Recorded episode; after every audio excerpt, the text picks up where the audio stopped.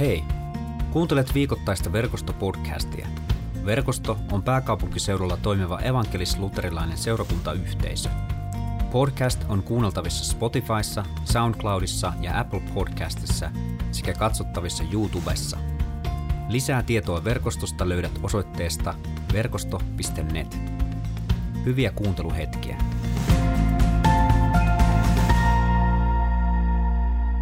Siirrytään päivän evankeliumitekstiin.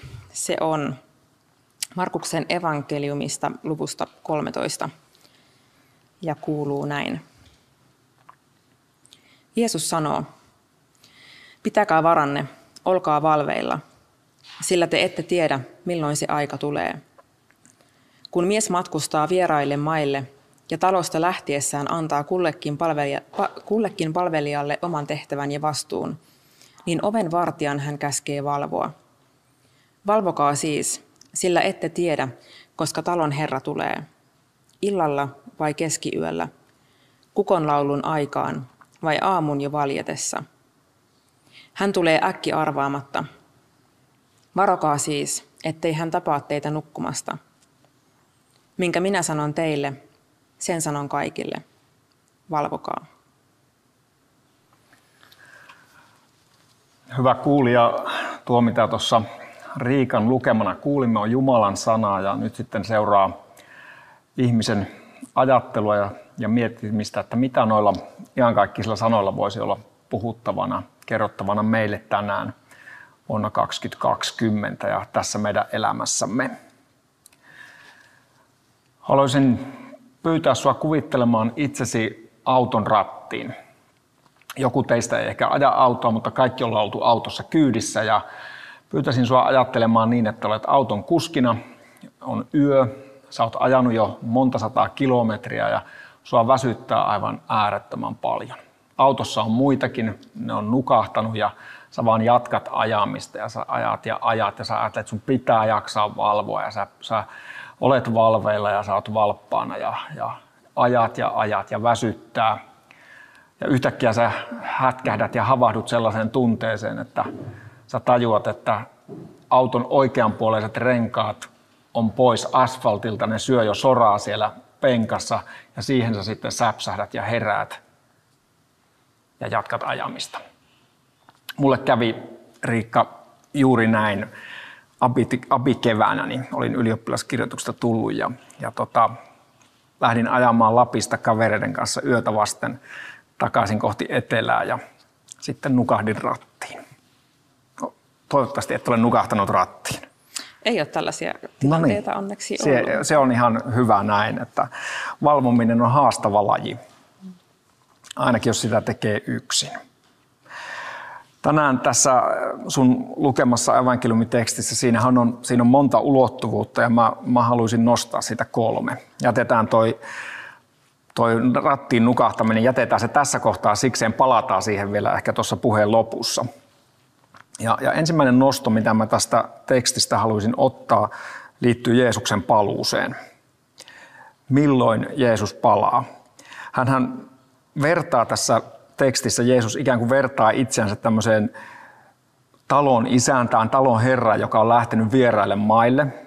Ja sitten se on jättänyt palvelijansa ja ikään kuin työväkensä sinne pitämään taloa pystyssä ja pysymään valveilla ja olemaan ovenvartijoina ja omiin tehtäviinsä.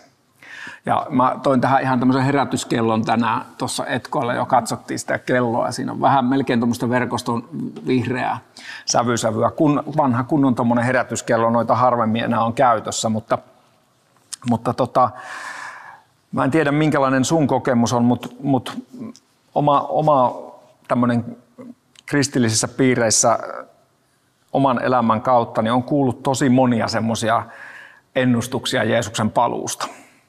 Ja, ja siitä, että kuinka Jeesus, ikään kuin hän tässä tekstissäkin sanoi, että hän palaa yllättäen äkki arvaamatta, mutta sitten kuitenkin on ollut semmoisia erilaisia ennustuksia, että nyt koska maailmassa tapahtuu tällaisia asioita, niin nyt Jeesus tulee.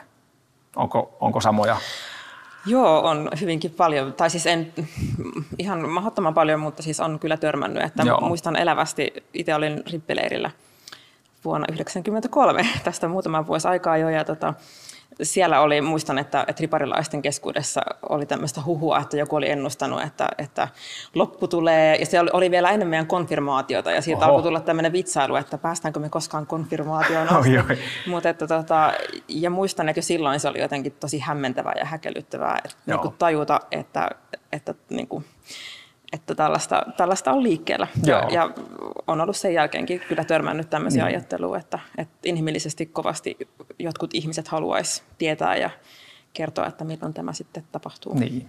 Ja tämmöisiä aikojen merkkien tulkitsijoita, niitä on ollut varmaan aina. aina. Se on ollut milloin Neuvostoliitto, nyt, nyt on korona ja sitä mm. seuraava rokotus äärimmilleen viety. Ja vaikka mistä löydetään sitä ikään kuin sitä maailmanlopun ennustusta ja Jeesuksen paluun ennustusta. Ja varmaan yksi äärimmilleen vietynä sitten, mitä siitä seuraa, on semmoinen varustautuminen ja tämmöinen maailmanlopun odottajat TV-sarja, jossa jengi hamstraa ruokaa ja rakentaa bunkkereita ja valmistautuu. Ja mä ajattelin, että ei se niin kaukana itse kenestäkään ole. Muistan sen tota, viime talvena sen perjantain, kun korona oli julkaistu, että nyt tämmöinen on tulossa. Ja sitten mä lähdin ihan noin vaan kauppaan, että käympäs tuosta jotakin, mitä puuttuu. Ja sitten se törmätä niihin kaupan tyhjiin hyllyihin ja tajuta, että hyvänen aika, että näin, näin se sitten suomalainenkin reagoi siihen, että kun oli tämmöinen ikään kuin pelottava asia horisontissa, niin viimeistään vessapaperia ja makaronia varastoitiin sitten. Ja,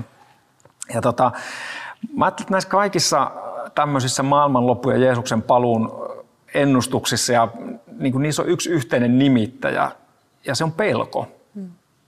Ja, ja tota, ikään kuin se, se ruokkii tätä tällaista ajattelua ja, ja sitä, mitä sitten siihen reagoidaan. Ja jos mä ensimmäisen ainakaan minkään haluaisin jättää, niin tämä ainakaan näin, että, että niin kuin, tämä ei voi lähteä, että ei pidä lähteä pelosta käsin. Että Jeesuksen paluun odottaminen, niin se ei, se ei, sen ei tule lähteä pelosta. Johanneksen ensimmäisessä kirjeessä sanotaan näin yksinkertaisesti, että täydellinen rakkaus karkottaa pelon ja, ja, ja Jumala on rakkaus, minkä Johannes sille kirjeessä myös sanoo, että, että, että niin kuin, koska Jumala on rakkaus, hän ei pelkästään rakasta meitä, vaan hän on rakkaus, niin hän karkottaa pelon.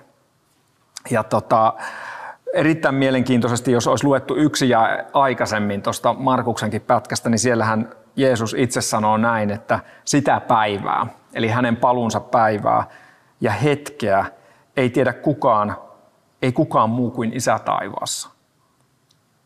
Jotenkin, jotenkin haluaisin rohkaista jokaista kuulijaa ja itseämme tässä, että ei nyt heittäydytä niin kuin Jeesusta tietävämmäksi ja viisaammaksi. Hmm. Ja tuo on kyllä hyvä huomio just tuo, että, että isä ei tahdo, että me pelätään. Ja jos Joo. miettii, että jos kaikista näistä lopun ajan ennustuksista pitäisi karsia pelko pois, niin aika vähän niistä jäisi enää jäljelle, niin. että hyvin paljonhan ne just saa tämän oman bensansa tai, tai mikä onkaan niin. sitten se niin kuin voimavaransa niin just tästä pelon lietsomisesta. Joo, ja, ja jotenkin, että meillähän, koska kun, kun Jumala on meidän kanssa, niin meillä ei ole mitään syytä pelkoon. Mm. Et, et, se, on, se on hirveän tärkeää, että rohkaistaan toinen toisiamme. Mutta sitten tässä, tässä tekstissä on paljon tätä valvomista. Siinä Jeesus neljä eri kertaa sanoo niin kuin valvomista ja pari kertaa sanoo tämmöistä varuillaan olemista. Toi UT 2020, tämä uusi digiversiona julkaistu Uuden testamentin käännös siinä sanoo, että pysykää valppaana. Ei varuilla, vaan pysyä valppaana.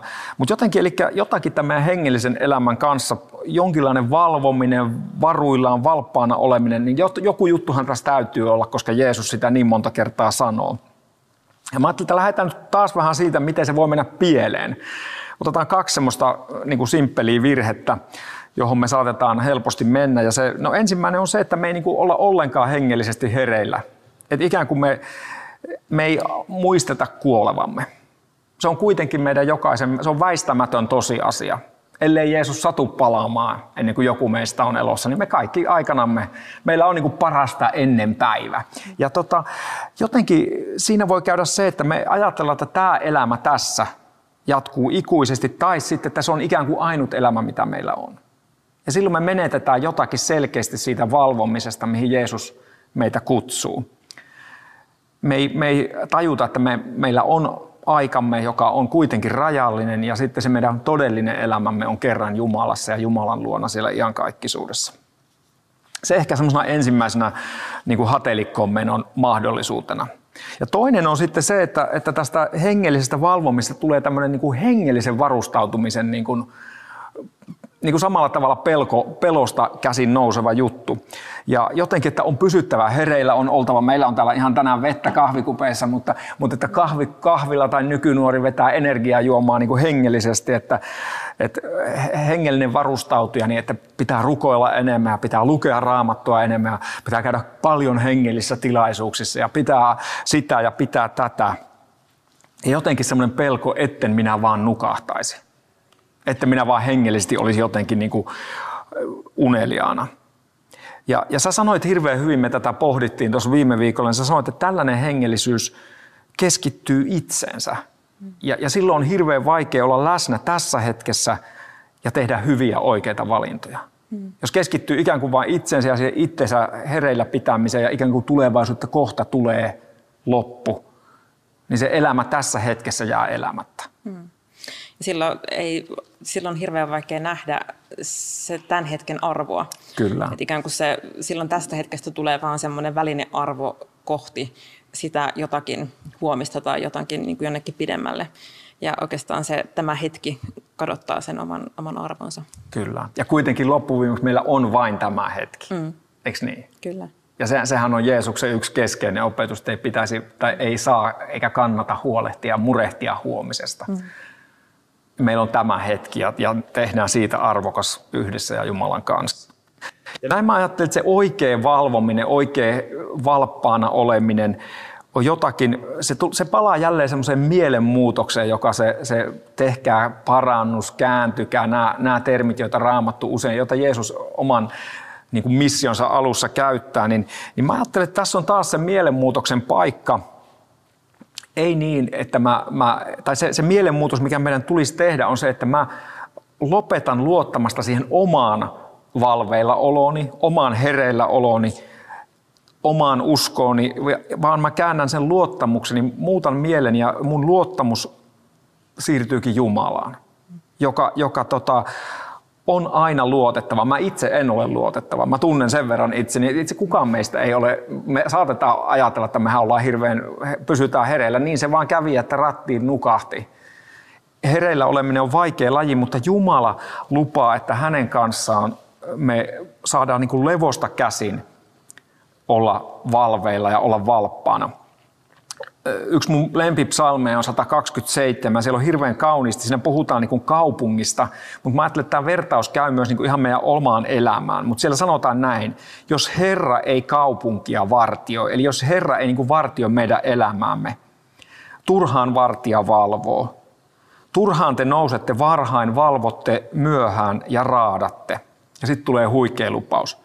Yhtä lailla Herra antaa omilleen, vaikka he nukkuisivat jotenkin niin kuin kaunis, kaunis tämmöinen vertaus, että ihan turhaa niin kuin rehkitte ja uuvutte. Jumala antaa teille yhtä lailla, vaikka te nukkusitte. Ja siinä on jotenkin semmoista kaunista lepoa ja luottamusta, johon Jumala kutsuu. Joo, se jotenkin hyvin tuo just sitä semmoista niin kuin levollisuutta ja ajatusta siitä, että, että meidän ei tarvitse pelosta käsin toimia, vaan meitä kutsutaan elämään levosta käsin. Kyllä. No me katsottiin tätä Jeesuksen paluun odotusta, katsottiin vähän valvomista ja sitten silloin nousi semmoinen yksi vielä kolmas nosto, jossa Jeesus sanoi, että hän antaa jokaiselle oman tehtävän.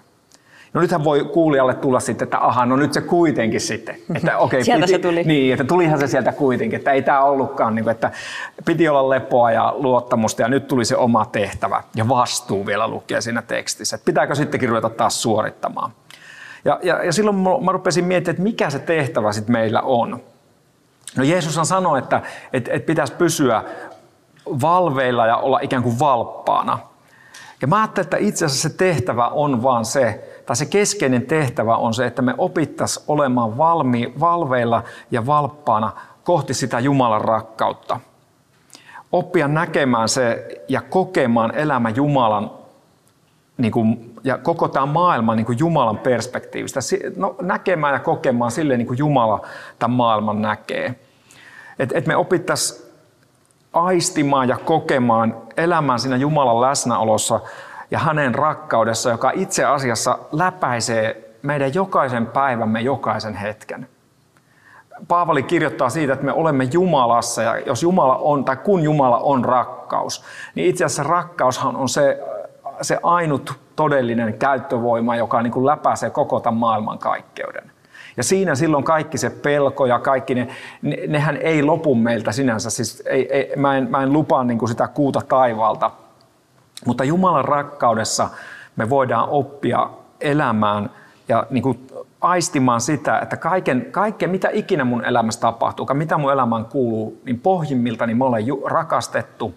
Jumala rakastaa mua iankaikkisella äärimmäisellä rakkaudella ja, ja, ja, ja, tota, ja niin siitä, siitä mun tehtävästä ei olekaan. Se ei ole joku suoritus, se ei ole negatiivinen, että mun pitää tehdä jotakin, vaan se on etuoikeus oppia niin kuin vastaanottamaan elämään siinä Jumalan rakkaudessa ja, ja jotenkin valvoen tunnistaa se Jumalan rakkaus kaikissa meidän elämän tilanteissa ja, ja, ja, ja niissä, niissä niin kuin siinä, siinä meidän todellisessa arki reaalielämässä.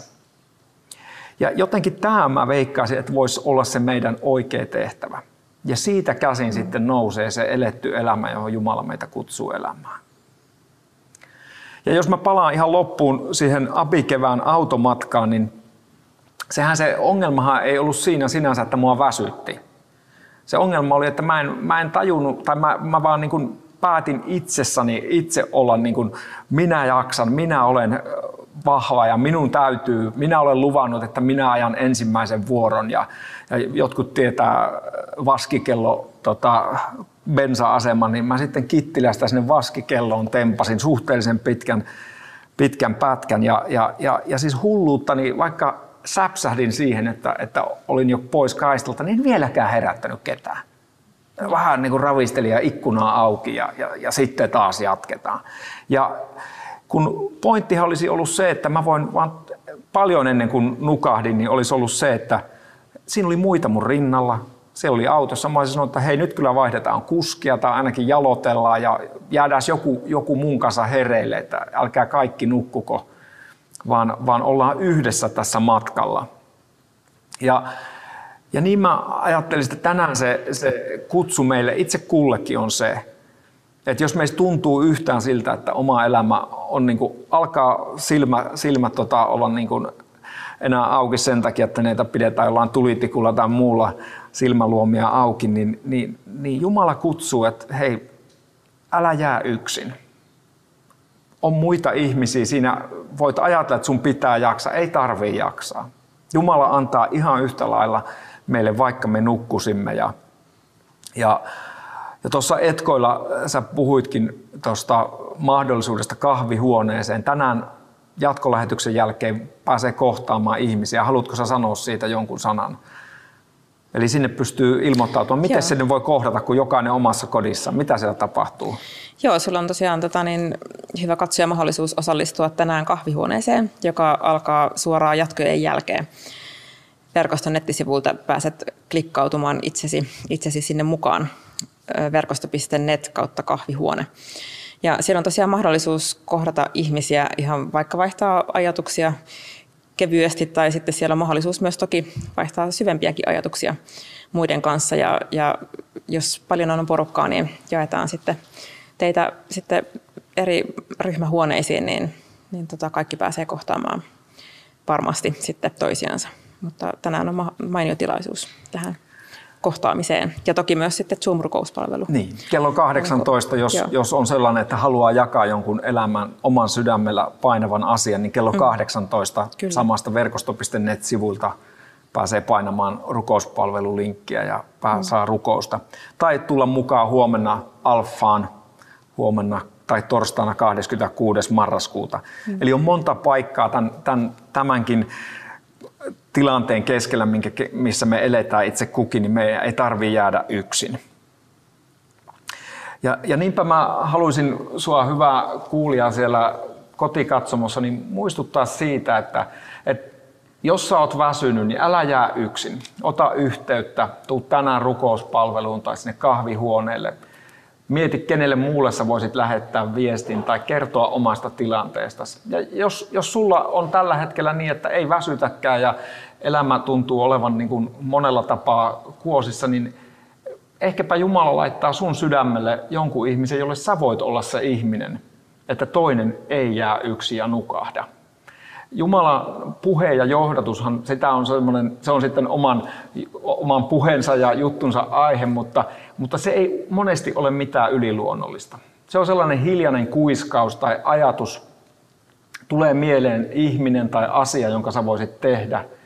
Ja, ja tänä iltana kysele sitä, että kenelle sä voisit olla lähimmäinen. Kenelle sä voisit olla se Jumalan rakkauden välikappale, joka kertoo siitä Jumalan rakkaudesta juuri tuota ihmistä kohtaan.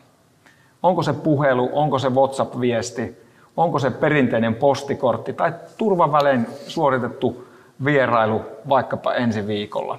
Kysele Jumalalta, kenelle sä voisit olla jakamassa hänen hyvyyttään ja rakkauttaan.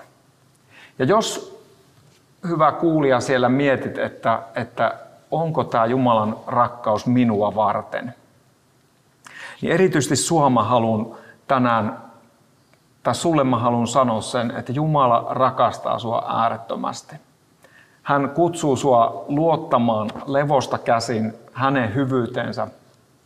Jumalan isän rakkaus tänäkin iltana kutsuu sinua perheeseen, kutsuu tulemaan kotiin, antamaan oman elämän niin, että, että saat vaan olla juuri sinä. Jumala tietää, mitä sulle kuuluu ja hän tykkää, hän rakastaa sinua sinusta, tai tykkää sinusta, hän rakastaa sinua juuri sellaisena kuin sä olet. Sä saat luottavaisin mielin jäädä hyvän Jumalan käsiin ja tietää, että hän on sinun puolellasi. Käydään yhdessä rukoilemaan ja, ja tietämään se, että Jumala on meidän kanssamme, meidän elämämme jokaisena päivänä ja meidän ei tarvitse valvoa energiajuoman tai suoritusten tai muun kautta, vaan me saadaan luottaa Jumalaan joka levossa antaa meille valppaana ja valveilla olemisen silloinkin, kun me nukumme. Rukoillaan yhdessä. Pyhä Jumala, kiitos siitä, että sinä olet rakkaus. Kiitos, että olet osoittanut meille ääretöntä rakkauttasi siinä, että tulit yhdeksi meistä Jeesuksessa. Kiitos, että osoitit rakkauttasi loppuun saakka niin, että halusit mennä ristille ja kuolla meidän puolestamme. Kiitos, että olet kantanut kaiken sen, mikä elämässämme ei ole oikein eikä kestä päivän valoa, jonka me itse tiedämme ja myös sen, mitä emme ehkä edes itse tiedosta. Kiitos Jeesus, että sinä annat meille kaiken anteeksi. Tässä yhdessä haluamme hiljaisessa hetkessä ehkä jättää jotakin, joka sydäntämme painaa ja tunnustaa sen Jumala sinulle. Tietää, että sinä kuulet meitä ja rakastat meitä.